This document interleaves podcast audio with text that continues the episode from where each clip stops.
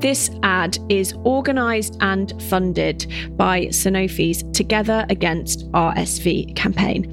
You might be thinking, what is RSV, Zoe? And I've just been learning all about it, so let me tell you. Respiratory syncytial virus, easy for me to say, or RSV as it's more commonly known, is a really common virus that causes infection in the lower part of the respiratory system in babies and children. In fact, 90% of all children, by the time they reach two, will unfortunately experience a respiratory virus. But the good news is that most RSV illnesses are mild and clear up on their own but unfortunately, some cases can be more serious. Bronchitis and pneumonia are types of these infections that you might have heard of that are often caused by RSV. In fact, when Jessie was little, about eight months, she had quite severe bronchitis, and I do wish I'd known more about it and how to manage it before it happened. So, if you want to get yourself clued up on RSV, what it is, what can be done to prevent it, and how to spot the signs and symptoms so that you can be better prepared with your children, then you can visit Sanofi's Together Against RSV website for further information www.togetheragainstrsv.com and there you'll find loads of helpful advice about infant RSV.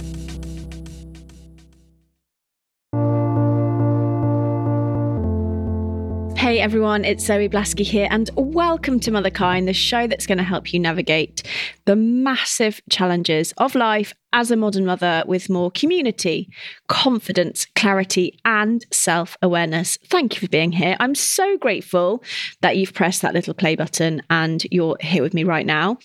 It's December. Today it is the 1st of December. And in our Motherkind community, we officially call this the Invisible Labour Olympics, as if us months aren't exhausted enough as we get to the end of the year. We now have the month of all months when we have to give so much emotionally, so much physically, and so much in terms of the mental load that is December. I know many of you will be thinking about family dynamics, You'll be thinking about school projects, school plays, nativity costumes. You'll be thinking about what the hell are we going to do for Christmas if you haven't sorted out already with a thousand WhatsApps back and forth to the family. You'll be thinking about your own social lives. How on earth am I going to fit in seeing my friends on top of everything else that I have to do for the family? So, because December is so full on, and it is full on for me too, in December, I don't record any new podcasts. What we do is we give you the gift of re releasing the ones that you have loved the most this past year. And today starts with Anna Mathers. And because December is so crazy, I am going to be over on Instagram every single day this month offering you support, tools, validation, inspiration, community, that sense of us all coming together every single day on Instagram through December. I've got some amazing lives lined up with brilliant guests who can help us. I've got some conversations with some of your most loved podcast guests over the past year to ask them how they handle the craziness of December because I really want you to have the best December and Christmas yet. I want you to get off that treadmill. I want you to come back to your intention, come back to yourself, come back to calm, come back to ease and perspective. And I want to help you do that. So, Zoe.Blaskey over on Instagram, and I will see you there every single day in December, holding each other's hands through this crazy month. This week's re released episode was originally recorded in June and it is about the cost of holding it all together. It is such a good one for us all to be hearing right now. Anna Mathur is a psychotherapist. She's a mum of three. She is also an incredible person and a great support to me. I am very grateful that I have got Anna on my speed dial and in my life. She is just a font of knowledge, wisdom. She's also very funny, which you'll hear in this episode. I hope you really enjoy it. Do let us know. Here it is. Hello, my lovely. Welcome back to the podcast. This is your third time. And last time you're on was the middle of the pandemic. So I'm looking forward to hearing updates and what has been going on your side. Well, you were my first ever podcast that I recorded. Is that right? Yeah, first ever. And I came to your house. So I popped Anna's you podcast did. cherry. You did. What a wonderful way to enter into the podcast world. And now look at you. well, thank you. I mean, I always love chatting with you, both on the mic and off the mic. We were just chatting before. It's amazing when you know someone but you don't know them, you know, we only know each other professionally, really. You can just cut that small talk straight into the depth. Let's do that now. You know, last time we spoke was the middle of the pandemic.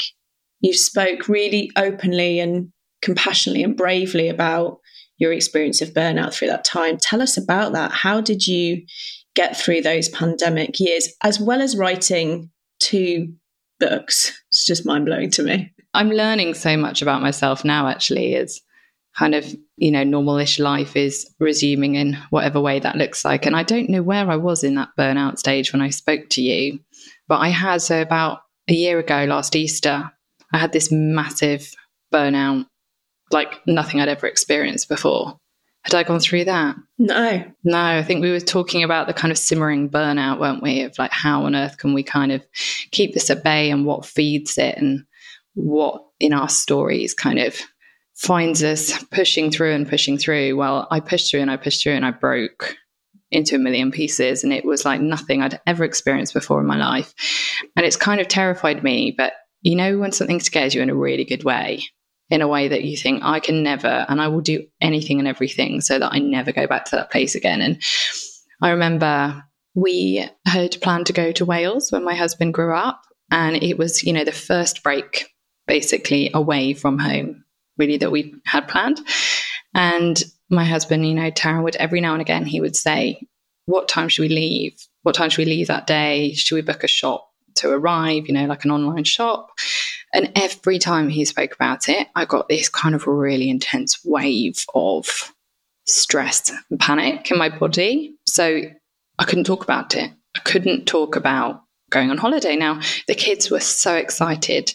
He was so excited. They were in the process of selling their family home. So we didn't know if this was going to be the last time that we would be able to go there. So the day crept up and I got more and more stressed, and we had to avoid the conversation altogether. And I just hoped that on the day we were due to leave, I would just deal with it and pack and do it. And he took the kids out so that I could do all of the, you know, just kind of the gathering together of all of the stuff. And I couldn't do it. And I sat on the kitchen floor and I just cried and cried and cried. And I just remember shaking and thinking, I can't do it. And I, I remember I'd packed a water bottle in a bag. So he came back, I think, an hour and a half, two hours later. And I was on the floor and I'd packed a water bottle in a bag. And that was it. And I spoke to my mom on the phone and I was kind of in that, you know, that hyperventilating, crying, snot everywhere state. And she said, Anna, what if you just didn't go? it was like it hadn't even occurred to me that that could be an option. But I was like, I couldn't not do that. Everyone wants this. How can I deprive them of that? And anyway, my husband came home and I sat down with him and I was like, I can't do it. So amazingly, for some reason, I was expecting to put, have to put up a fight, but I think he knew. He knew. And I said, I don't even think I can sit in the car for four hours with the usual squabbles and the snack requests and the turning around and the digging around for the drop toy. I was done. There was no sensory space left for me. And I felt so incredibly guilty as we told the children and they cried that we weren't going away because this was the day, you know, it was the day that had been kind of this countdown. And I remember I had to totally and utterly reframe the whole situation. And I thought, imagine if I spent a lot of money on a holiday for everyone you know and that was a decision that was that i took out an overdraft and i spent this overdraft on a holiday and we all went away and we all enjoyed it now that is my collective debt that we need to repay and i started thinking you know i have spent the overdraft of my energy on trying to contain myself and the children and trying to keep life stable and okay as it can be in the pandemic, and I'm in debt. I'm in a massive red debt. So I had to think that this is therefore a collective debt that we have to repay. It has to be a family thing, and that's going to have a cost. There are things we're going to have to do without. There are things I'm going to have to say no to as a way of repaying this debt. But it was the most humbling physical experience. And I never knew that burnout could feel so physical. I could barely even be bothered to move my eyes at some points. The noise, even happy noises, felt like knives. My body would just go into this stress response as soon as anybody asked anything of me, even getting a text message from a friend or family member just felt like a demand. I had to reply to it. And it was, yeah, the most humbling, eye opening experience, terrifying experience that had me having to reframe and reshape the way that I see the world because I never want to go back there again. So, yeah, that's what happened after we after we spoke at some point i can't remember the timing but it, you know these things are a descent into aren't they they can feel like they just suddenly happen but actually you know it doesn't happen overnight i'm just in awe of your humility i think your ability to just have that humility, you know, despite knowing what you know and, you know, what you talk about. And I think that is what gives people so much comfort is that none of us are immune from these. None of us are, particularly through the pandemic. And I think so many people are going to resonate with that experience of just being on the floor. And I know I had you know micro moments like that i was able to get myself back up but just i think so many people are going to resonate you said, you know, it's a slow descent. What were some of those signs? Because I think for anyone listening who might be on that downward trajectory, what are some of the things to look for? And what do you wish, looking back, that you'd taken more seriously or done differently? Yeah, so I think it's that series of those micro moments that just keep coming and you keep picking yourself up and pushing on and not changing anything or respecting that actually those micro moments are like red flags there. And if you ignore them, then the micro moments just get closer and closer and closer together. And for me, it was like disinterest in connecting. It was feeling that any need coming towards me, even, you know, Taryn saying, should we do this or should we do that? Or, you know, what do you want to eat? Or do you want to go and take some time for yourself? You know, do you want to go for a walk or something? Or do you want to do a workout? And even that decision making, it felt like really hard to make decisions. And that's one of the things. And the irritation, that irritability, just really close to the surface and things would irritate me and noise and it's like that sensory input of kind of movement and noise of which there is so much in my house would just start sensing a physical reaction to it. And I think what I wish I'd have done differently. Now, I think this is the challenge, isn't it? Because I think in the pandemic, there was less stuff that we could do. So I think a lot of people have experienced burnout, and it can be a combination. I think it often is a combination of the fact that you are the kind of person you pick yourself up and you move on and you have high standards and you want to parent in a certain way that you're proud of, and that takes a lot from you, but you're not necessarily prioritizing the resourcing yourself. And that was hard. So I think some of it is circumstantial and some of it is quite habitual. And then the two together can be quite a molten mess that can lead you to that place. So, what do I wish I'd prioritized? Taking those opportunities for rest, better boundaries around work. But it was hard because work was an escape for me. In work often is an escape home life is challenging and parenting is challenging. And you know i often feel that it's one of those spaces where you can be creative and you can put lots in but you also get lots out. But parenting you do get lots out but it's different isn't it? The feedback is different. The way it's the way it's given is very different. Yeah so i think those were some of the signs. I just think, though, don't you think, you know, that time with schools closing and homeschooling and having to continue work? I mean, it's just it's a miracle to me that all the mothers up and down the country weren't on that floor like you were, you know, and I suspect millions and millions were. You know, it's just unbelievable if you think about what us mothers held through that time. It's just unreal. And I wonder what the long term impact of that is going to be. And I think, you know, people can feel so tentative with applying the word trauma to what we went through because we know that there is, you know, we start kind of grading things, don't we? As if, well, that person really went through trauma. They lost someone. That person was working the front line, that person, so they deserve to use that label. Whereas actually, I think there is something kind of traumatic about the pushing through and the pushing through and the pushing through and saying, you know, how many times did we say to ourselves, I can't do this? And then we did it you know, and we can praise ourselves and say, you know, we're stronger than we think we are.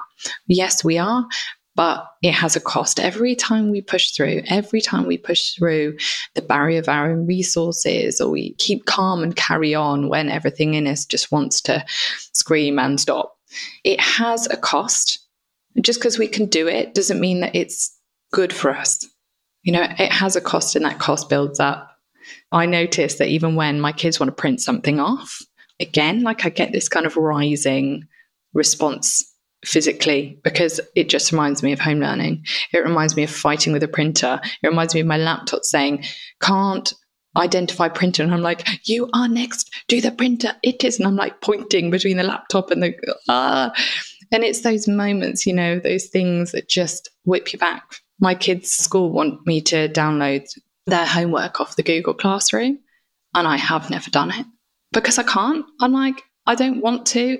It's not somewhere I want to be logging onto. Can you just print it out like the old fashioned? Yeah, put it in a folder, put it in the book bag. I think so many people are going to relate to that. I was lucky because Jessie wasn't, she was finishing nursery into reception. So I dodged a bit of a bullet. We had home learning to do, but I just thought I'm not doing it. She's reception. I was like, come on. Nah, we didn't do it. We didn't do it in the first one at all. No. But, you know, it's those things that are reminiscent. And when we find ourselves having a physical reaction to that, it's so easy just to kind of ridicule ourselves in a way. And we do that kind of comparison ladder, stress and trauma, and who actually has the right to feel. And I think this is one of the things that contributes to burnout and overwhelm is that we're just invalidating our own feelings. And we can use gratitude to do that, can't we? Like, gratitude is the most incredible, powerful tool. It's changed my life, but it's also one of the things I sometimes use to beat myself around the bottom for feeling a feeling, which is a normal human response to a circumstance. Yeah, I think that's it's such an interesting tightrope to walk along, isn't it? Feeling grateful for what we've got, and yet at the same time being able to express, as you say, all the feelings the anger, the rage. And we have to be careful that we don't sort of go toxic positivity on ourselves. And, you know, that's insanity. I actually managed to get to a place now where I'm grateful for the feelings. So I still use my gratitude practice, but I'm like, I'm grateful for this rage. This rage is telling me something. It means that I'm human. It means I'm alive. It means that I'm, fe- you know, I can still sort of put that lens of presence on it. I no longer do that thing, which is what you'll talk about so brilliantly of like, you're not allowed to feel this. You're not allowed to think this, which is just yeah, isn't it mad? That's where we go. Well, whoever gets to feel, like whoever gets to be sad, whoever gets to feel lost or overwhelmed, then is there like a pyramid and someone resides at the top of each feeling and they are the chosen one who is fully allowed to embody and respond to that feeling? But I was thinking the other day as I, I had a really challenging day with the kids and I was like, oh my gosh, I've got to do this again tomorrow. I've got to do this again tomorrow. And it was that like, oh my gosh, it's, you know, and then I had that other feeling of gratitude of like, wow, I get to do this again. It's hard, but I have these children and they are precious and I love them and it's a privilege. And because I lost my sister when she was six to cancer, you know, there's awareness that I have them and they are healthy. And that is everything. So you're holding these two things in tandem. And it's so easy to be like, oh my gosh, Anna, stop moaning to yourself. Today was hard. Get over it. You're so lucky. But we need both.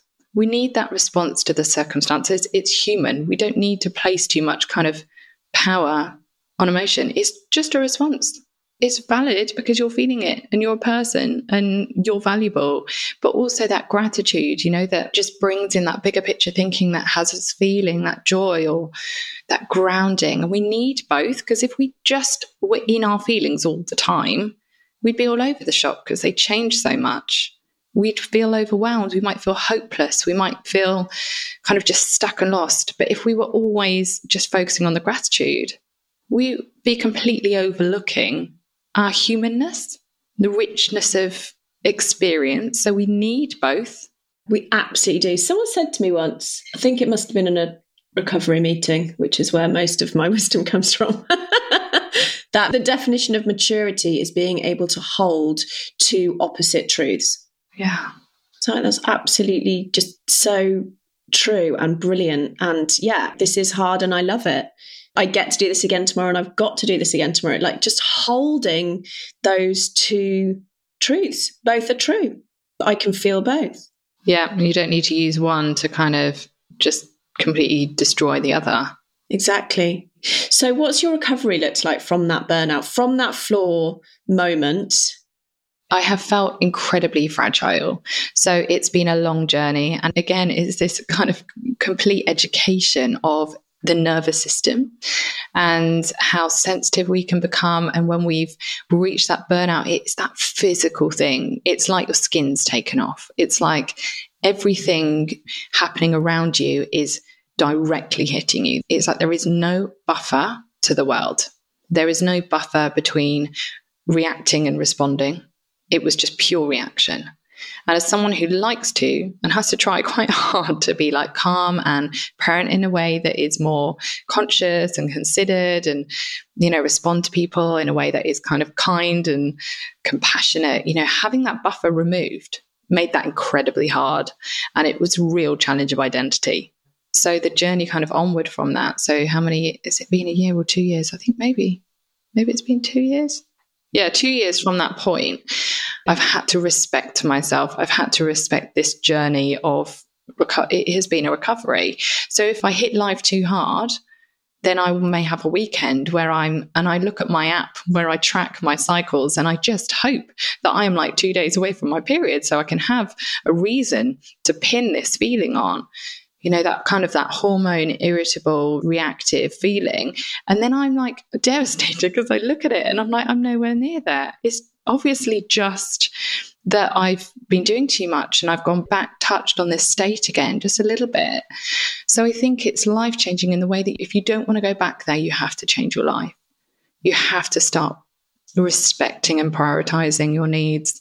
And that is hard. You know, that is hard, but I think we often overlook those small opportunities. So this morning I went for a walk for 10 minutes before my husband left at seven o'clock in the morning. And I've been getting up often at quarter to six really naturally and just using that time and thinking, I like that because I can go for a walk. And I know that that helps me. So I could have easily not gone for 10 minutes this morning, or I could have gone for 10 minutes, listened to the birds and walked through the woods and come back to crazy breakfast time with the kids with something to give. So it's taking those little opportunities and not overlooking them and taking the big ones and dealing with the guilt that might come with that and doing it anyway. Yeah, it's really utterly transformed the way that I view and respect self care. It's not cheesy to me. It's literally the way that I love my children and the way that I love my husband. I totally and utterly agree. How's it changed how you run your business? Because from the outside, it looks like you know, success after success after growth after growth. How's that factored in with the recovery? So I spend a lot of my income on people. So I've got a wonderful Kate who works, I think, almost as much as I do. I think she probably does like two days a week on all the logistics and the admin side of it. And then I pay someone else to edit all my podcasts, and I pay someone else to do all my website. So that's my resource because your well being is expensive. It's expensive, as in it costs a lot to be okay. Now, I'm talking, when I talk about cost, I'm talking about kind of that priority, those moments of space and rest and the logistics around that might be asking people to support you. It costs a lot in making those decisions around kind of nourishing yourself in whatever way that looks like. For me, it's the financial cost of to be able to do this job that I love, I need to spend a good chunk of my income on the people who can help me not be doing it all the time with every waking moment. So that's how I'm doing it, is that I'm not on my own. Yeah, I relate. And I'm the same. Like, I'm not very good at buying myself clothes or things like that. I spend most of my money on help in the house as well. I have a lot of help in the house and childcare help because that's what I need in order to continue doing this juggle. It's a privilege for sure to be able to do that. It's a massive privilege. It is a real privilege, but it enables me to enjoy doing what I do. It's the only way I can carry on doing it. I can't do everything. And I'm also much more confident with my no's because I know the cost of the yeses that I can't afford. So I don't feel guilty when I say no. I say it kindly, but often, yeah, there are a lot more no's now. And I don't feel that same torment that I used to, like that people pleasing torment of like, oh, that opportunity might never come around again or what they're going to think. And, you know, I know the cost of the yeses that I cannot afford. And it is not a cost that I can keep spending for the sake of so much. I've heard you talk about that before, and it's just so powerful that our yeses have such a cost. And I think it's also really good to hear you talking about when you first start saying no and putting those boundaries down and recovering from that people pleasing, the feelings that can come up. I don't think we talk about that enough. Nicole LePera, who I know that you follow too, she talks about that a lot. And I find that so helpful that when you first start saying no, it's so uncomfortable. When I first started doing it, I'd bet backtrack because the discomfort of sitting in a boundary was like, ah, I just want to backtrack on this. And make it okay, particularly if the other person comes back with something. It's like, oh, so uncomfortable. But I think for me, it's just learning to sit in that discomfort. I think that's where all growth comes from. Can I sit in this discomfort? Because if it's comfortable, it's habitual, and therefore I'm not changing. Yeah, so true. So true. And you start seeing where else you can spend the energy that you have regained or not spent, or just preserve something of yourself so you're not in the red for doing that. Like we can do a lot of things, but it doesn't mean that the repercussions are going to be good. There's always a cost. Exactly. I love just the way that you use your words so visually. I've said that to you before. I just love it. I, you know, it's so powerful. And I want to talk to you about the new book and some of the metaphors in here. Where did the idea come from? The little bit of calm, the little book of calm for new mums it was literally I was stood in the kitchen feeding the kids on like a Wednesday afternoon and it was like grey and they were tired and I was tired. And you know those moments where you just stand there and you're like, oh, this is so hard. I just felt depleted. And I was thinking like, which of my mates can I just send a little WhatsApp to to get some kind of grounding words or just, you know, a, oh my gosh, yeah, same here. You know, that kind of like comforting connection. When you sometimes you feel quite alone as a mum, I think. I just wanted that connection. And then I thought, wouldn't it be amazing to have a book of words that are like that friend putting their hand on your shoulder or giving you that hug or sending you that message that you didn't have to read like from front to back, but you could literally just pick it up and be like, oh my gosh, I'm feeling so irritable, or I'm feeling angry, or I'm feeling resentful, or I'm feeling bored or lonely, or I'm just having a wave of like missing my old life. So I literally that afternoon messaged my wonderful literary agent. I was like, I've got this idea. And then I literally started writing, I think, the next week because it was what I needed as a mum. It's all the words I wanted to hear, the words I'd want to say if I could. So that's what it is, really. It's a book of feelings and you just skip to them. It's amazing. And some of the missing my old life, procrastinating, panicking, resentful. Which chapter do you find yourself going to the most? At the moment, I think it would be loneliness. I think it would be loneliness, which is funny because I'm always so surrounded by family and I've just got out of the habit of organizing things with friends. And I'm really feeling that. Like this weekend, you know, it was another weekend. We did some great stuff with the kids. Like we're good at seeing family. I looked at the table on like the Saturday night and thought, man, we would normally pre-pandemic have said to like a mate or a neighbor like come around for dinner or let's have a takeaway let's play a ball game. And those moments of just relaxing connecting with people i just feel like have slipped out of our life. We've gotten out of the habit. Like i see lots of mums through school and then it's also like over the last couple of years loads of my friends that have babies have gone back to work. So I used to know what days people worked. I used to know what their childcare, you know, how their week. I used to see this friend on a Wednesday, and the, I knew these girls were around on a Friday, and there was just more of awareness of who I could connect with. But now I feel like I don't know who's around. Everyone's probably busy. They're probably working. They're probably with the kids. So I'm not even going to bother asking. And I feel like I need to kind of just push through that. I see loneliness, I think, as a disconnection from ourselves and from others. So I feel like that's a good way to seek it. Quick word from this week's sponsor, Athletic Greens. If you're a regular listener, then you will know that I've been taking AG1, the incredible supplement, for well over a year now, and it has been a bit of a game changer for me. In terms of my health and energy. And it's just got a whole lot more serious because I can't actually believe I'm saying this. I am currently training to do a marathon in April next year. I set myself this fitness goal. I wanted to be the fittest I have ever been in my life when I turn 40. And I turn 40 in May next year. So I am doing this marathon. The training is really hard, but I can absolutely feel the support that the AG1 supplement is giving me. It has 75 high quality vitamins, minerals, and whole food sourced superfoods, probiotics, and adaptogens. And it is a massive part of making sure that I can take on this huge challenge while also doing everything else that I need to be doing because it keeps my energy so high. So, whether you do have a physical challenge like me, or maybe you're not that crazy and you just want more energy in your daily life, and who doesn't, then I highly recommend you check out AG1. To make it easy, Athletic Greens is going to give you one free year supply of immune supporting vitamin D and five free travel packs with your first purchase. All you have to do is go to athleticgreens.com slash motherkind. Again, that is athleticgreens.com slash motherkind to take ownership over your health and pick up the ultimate daily nutritional insurance. Back to the episode. One of my biggest survival tools, I call it, is isolation. It's my biggest one. One, probably, yeah, top two.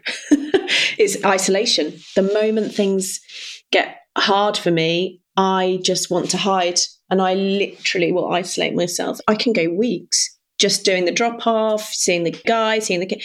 If I'm not careful, I really can. I can ignore messages from my friends. It's huge for me. It's like a social anorexia that I go into. It's definitely an addiction. And it's really, really hard because I don't notice it always when I'm going into it. Yeah, it's that kind of slowly slipping into, isn't it? And I think it's hard when also isolation or solitude, which for some reason solitude sounds more nourishing, doesn't it? Than isolation has got kind of a it's something you you are put into. Whereas solitude is often something that we seek that is nourishing. Well, I don't know, they just sound different to me, but solitude is like one of my coping mechanisms in a good way. I need it, but then also you can get too much of it. Do you know what I mean? It's like a spectrum, isn't it? I think solitude for me is like spending that time connected with myself. That's really positive. I think how I know that isolation and sometimes the like social anorexia side of me is that I do it to avoid. I'm doing it because there's something that I'm avoiding. And one way that I go there is I just want to hide. Whereas the solitude is definitely like a positive for me. And I think those words are interesting to think about, aren't they? Loneliness and solitude. Yeah. And how so many things and coping mechanisms are so socially acceptable, which kind of makes it harder, doesn't it? You know, having time on your own is really socially acceptable. So when does it get to a point where your mates are like, mm, Zoe? Yeah, hello. exactly. Yeah, okay? we're here. We're here. It's like workaholism isn't it? It's such a fine line between success and, you know, God, you just go on Instagram, Instagram and there's hundreds of coaches telling you, you know, that you've got to be successful and grow. And, and yet workaholism, I think, is the sort of hidden addiction of our Western world. I think it's massive. It's these lines, isn't it? It's these lines. And I think that comes from awareness, from self awareness. And no one else can give you that awareness apart from yourself. Yeah, that's the hard thing, isn't it? I think we've been taught so much to look outside of ourselves to tell us how to be. And we just, we then overlook or we become less sensitive to where those lines sit within inside of ourselves, where we know that actually I've, I've verged now from solitude to kind of isolation or actually really thriving and enjoying my work to workaholism. Like, where's the boundary? Because the one thing will be applauded. How do you do that for yourself? Like, what are your ways. You said you've learned so much about yourself in the last two years. How have you done that? Are you journaling? Are you having therapy? Are you group therapy? Are you in 12 step? Like what are you doing? So i have therapy. I've had therapy. I think i re-engaged in therapy a few years ago maybe three years ago after i had florence. And i was writing a book and she was a baby and i wanted to really make sure that i was being accountable because i didn't want to kind of slip into ironically, that kind of overwhelmed people pleasing perfectionism. So it was kind of for accountability. And anyone I've never stopped. I've carried on because I'm like, I need this. I need kind of this ongoing accountability and exploration. And so I have therapy. I also listen to so much. I go out on walks and I listen to podcasts and I listen to your podcast and all the wisdom that you bring. And I love kind of Happy Place as well. Just these amazing, wise thinkers that just come with a message, deliver it so warmly and powerfully. And, you know, you always go away with something that sits in you. And it's that kind of dis-ease or discomfort or disturbing in, in like the best of ways or like tools or equipping. And I think I learned so much. And I often feel like really emotional when I listen to your podcast. And I know I've sent you voice notes in the past saying like this is just such a privilege to be able to listen to these conversations for free that nurture and challenge and equip us is just incredible. So I learned so much from you know those conversations that you bring and the resources that are out there. So I read a lot of books. I think because I'm writing about this stuff all the time as well, it's just reaffirming. It's like constant therapy. It becomes what comes out of you as well. And sometimes my boundaries are really good, and then sometimes they slip, and sometimes they don't need to be as rigid. So when I'm feeling burnt out, I'll often go for a period of not going on my email or Instagram between 9 p.m. and 9 a.m. And that's really good. But then actually, I've found more recently that my usage just dropped anyway. So I don't need to hold that boundary quite so rigidly. So it's just being honest with yourself. And I don't know about you, but sometimes I get that ugh feeling like, oh, if I'm responding to an email when I'm doing the kids' tea, it's that like internal, like, oh, I know that I'm doing something that a part of me is not happy about. And sometimes I'll look at my phone in the evening, I want to throw out the window. And I think that that to me is a sign that those boundaries have just become a bit blurred and I need to hold myself a bit more accountable. Yeah, it's like that nudge, isn't it? I did it was it two nights ago? I really wanted to watch the Will Young documentary because that's my lived experience of you know addiction in my family and I, I really wanted to watch it and it got to 10 o'clock and i hadn't had a chance to we were trying to book a holiday all this blah blah blah anyway hadn't got a chance to put it on and for me, it's like that willful side of me is like, oh, I want to do this. That's my like sort of addicty side, really. That there's part of me that's like, I want to do this. The really wise part of me was like, Zoe, it's not the time to watch this. It's bedtime. It's 10 o'clock. It's already too late. Anyway, the willful like side of me won and I watched it. And then, of course, I couldn't stop thinking about it. So I finally got to sleep about midnight. And then there was a storm. So at half, obviously, so it just gone midnight, just as I dropped off, Jesse woke up for two hours. And then the next morning was like, I, I just felt terrible all morning. And I was like, it's just so interesting to me. I don't beat myself up about it. I'm like, those nudges are there for me. Those nudges of like, this isn't the right thing for you. Sometimes I just override them and then I get some information. It's great, blah, blah. But I'm like, wow, it's like that willful part of me that still wants to self sabotage in that way can be really strong still. I think it always will be. It's like you, I get those nudges. I get those nudges. Put the phone down. It's not the time. You know, we're trying to do too many things at once. A voice will come through, which will be like, just one thing at a time, Zoe. sometimes I listen, sometimes I don't.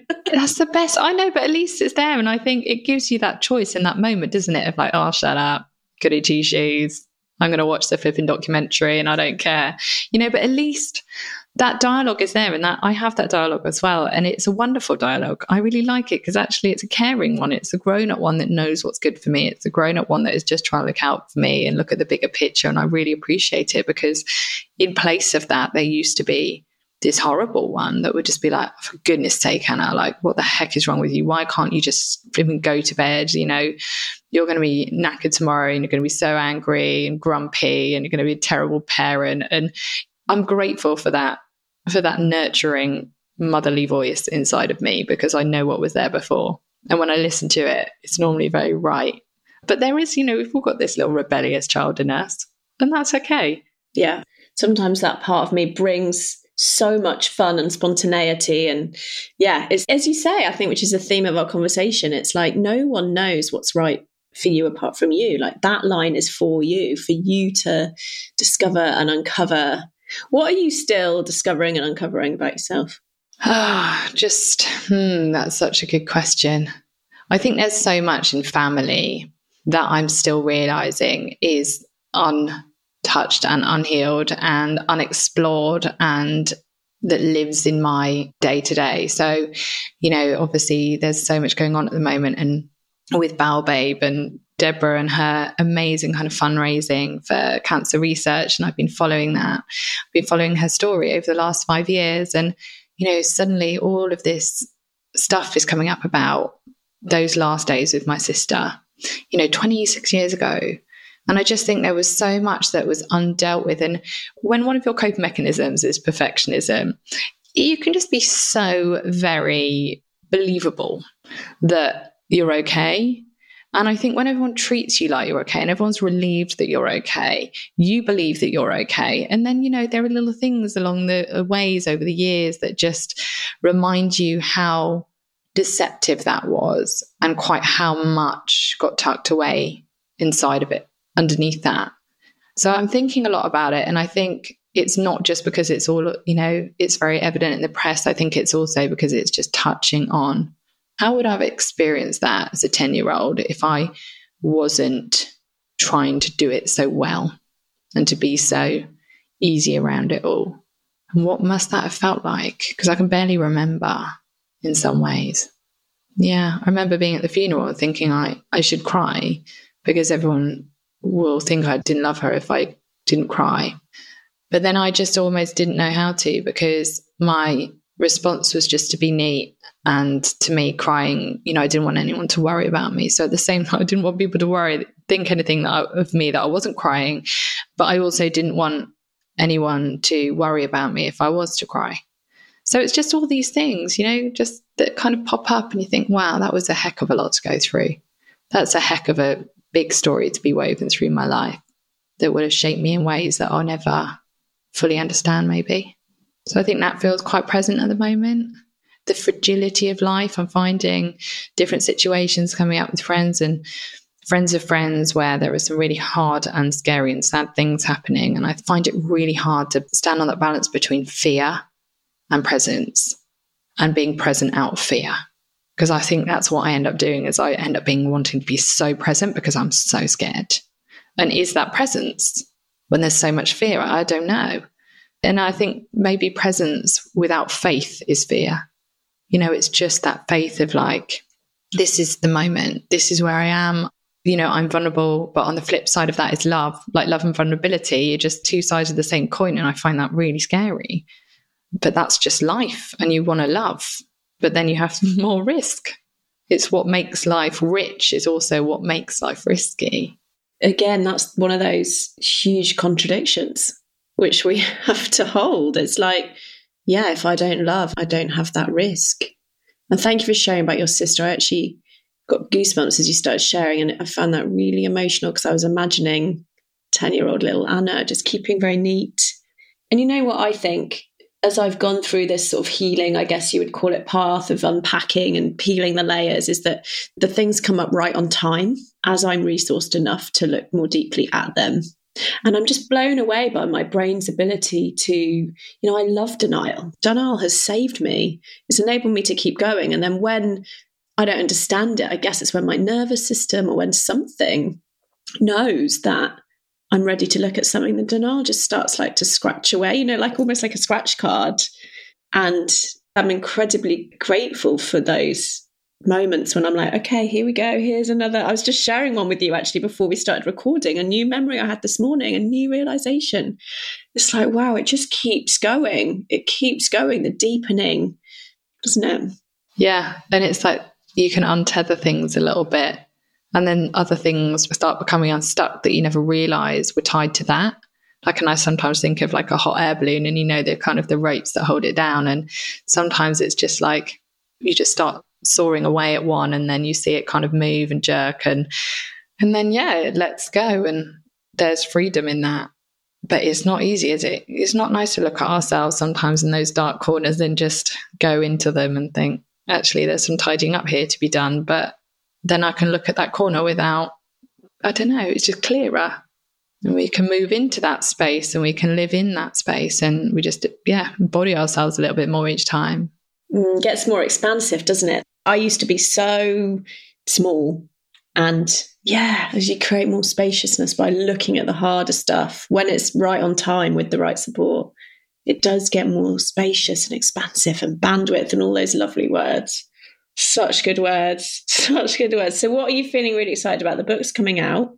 Yeah, I'm excited about that. I'm really excited about that. And I think for the first time, so this is the third book that I've had out. The first one, I cried all day and not happy tears.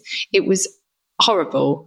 And I remember coming downstairs and Tara and my husband and the three kids decorated the table and like got flowers. And you know, this was like deep in lockdown. And all of my publicity stuff was online and you know everything was all zoom and this and that screens and and I just remember crying because I didn't feel how I expected to feel. I expected to feel really great, really proud, and I just felt like myself. And I wanted to feel different and I wanted to feel better, but I didn't. And it was just like this massive anticlimax of, oh, I'm still the same. I've just written a book, but I'd known about that for a year anyway, and now it's just out. Oh. And so the second one was a bit more, I guess I can enjoy it a little bit more. I didn't put the same pressure on it. Whereas this one, I do feel proud. I already feel proud, and I, I'm excited for people to have it. I know that it's not going to make me feel like a better person. It's not going to take away any of my, my kind of insecurities. But I think that first one, it was like peeling off that layer and realizing that, man, I'm still looking for that approval. I'm still looking for that nod. I'm still hungering for that. And that was hard to see, especially when I write so much about self esteem. You know, you just realize there's another layer. Oh.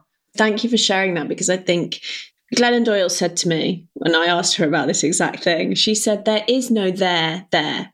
She said, Oprah called me. She goes, I felt no different. She's like, We think that we're going to get these things and then it's going to finally make us feel. she's like, It's an inside job. And some ways I find that really reassuring. It's an inside job. In other words, really annoying. Like, wouldn't it be great if we could just get these things on the outside and it would fix us? Wouldn't that be amazing? It would be great. And I think one of the most pertinent things I ever heard on this was Robbie Williams talking about how he reached the mountaintop of his kind of musical career and sold the most tickets. And then he said, I still wanted to kill myself because he was feeling so suicidal and depressed. And he thought, wow, you were on a mountaintop of what the world said was success and the adoration and the sellout tickets, and you still felt utterly hopeless. So it just, you know, it's that reminder that we have to affirm ourselves along the way. We have to accept ourselves along the way because nothing is going to happen that is going to do that for us. It's an inside job sometimes I go there, I think, oh, I do the when then game. When I have this, then I'll feel. When I have this, then I feel. And I have to really catch myself like Zoe. I remember the day I gunned for a first at uni. I was like, I'm gonna, I don't know why. I just decided I'm to get a first. I did economics. I'm numerically dyslexic. I don't even know how I did it. And I got a first. And I remember it was one of the hardest days of my life because I stood there looking at that result and I realized, shit, I feel no different. I feel the same. And I was like, God, so if this doesn't work, this whole attaining stuff to change how I feel, what does work? That's one of the, you know, one of the many reasons that set me off on the path of, you know, looking more deeply at myself. And yet we're so sold. Well, that's what we're encouraged to. It's like the dangled carrot keep going, keep pushing, keep working, keep wanting, keep spending, so that then you'll get the feeling, and the feeling never comes or it never lasts or it has a high cost that kind of outweighs the benefit or yeah it's really determining what is your why you know what is the why? What is your why? My why is to equip people with the tools that help me in the hopes that they will raise the bar for their own men, like mental and emotional well-being. Because i think you know as mums so often our bar is so high for our parenting and then it is often so low for our mental and emotional well-being. And it's like the one needs to come down and the other needs to go up. And I just hope that through my story, that is what people can find some compassion. I think that's it. I want people to find compassion for themselves because finding it for myself is changing. I say changing because it's always going to have to be a thing because my default is not compassion. It's changed everything for me. So you kind of just want to pass it on in whatever way you can. So I think that's it. Yeah. Mm, it's beautiful. And you do it, you do it so brilliantly. I know I've told you this so many, so many times, but I think you are such a gifted communicator, and I'm so grateful for you and you know what you bring to the world. No, I feel the same. I feel the same. But what would you say your why is? Oh, I think I'm still figuring that out. I really think I am. I think for me, you know, my journey has been one of, you know, really generational, really generational. And I think I haven't quite stepped into that place yet. I feel a lot of imposter around speaking about that. And yeah, that's what I want to step into more and more. I really, really want to help families and parents and mothers in particular with changing that cycle, breaking that cycle. How do we do that? Because I think when we become parents and mothers, all that stuff comes up to the surface. I know that to be true. But then it's like, what do we do with it? I feel like you do that so much already. So if you're wanting to step into that, you're already doing, you're stepping. Maybe you're seeing the further down the line that you'd love to, to know, see that kind of outworking. But I think the awareness that you bring is so powerful because as soon as we start realizing that there is more for us, as soon as we start wanting that and being given the tools, which you, you know, you bring us so many tools, so many tools through the words and the conversations that you facilitate. But that just disturbs that kind of like that generational rhythm because we're like, well, what? Maybe there is another way. Maybe there is another way for me. And then how can that not change for the next generation? Because as we change, our kids are experiencing difference. So they will go on to do different. Exactly. I think that's where my absolute passion and why is. But like you say, I'm stepping. I need to not shame myself. I can, I can so think you're not confident in it, in it yet. Well, hang on, because it's an ever evolving journey and learning, isn't it? So, thank you for reminding me to recognise that. So I always ask the same question at the end, which you've answered twice before, but I know you'll give a different answer this time. Which is, if you could give just one gift to all the mothers in the world, what would that one gift be and why? Mm, I think I want to go with one about guilt. Never let guilt go unaddressed. Never let guilt go unaddressed because guilt will shame you. It will tell you you're failure. It will tell you that you shouldn't be doing what you're doing. It tell you you're not worthy of rest. It will tell you you're not worthy of love. It will make out that there's a wrong that you've done that you need to put right. So never let it go unaddressed. And I've got a three little tip thing that I do for this. So ACT, address what you're feeling guilty about. I'm feeling guilty because my kids have too much screen time today. Okay, C, compassion. How can we pour compassion into that? Because everyone is deserving of compassion. It might be that you've got so much going on. Like that was the only opportunity for rest that you all had today.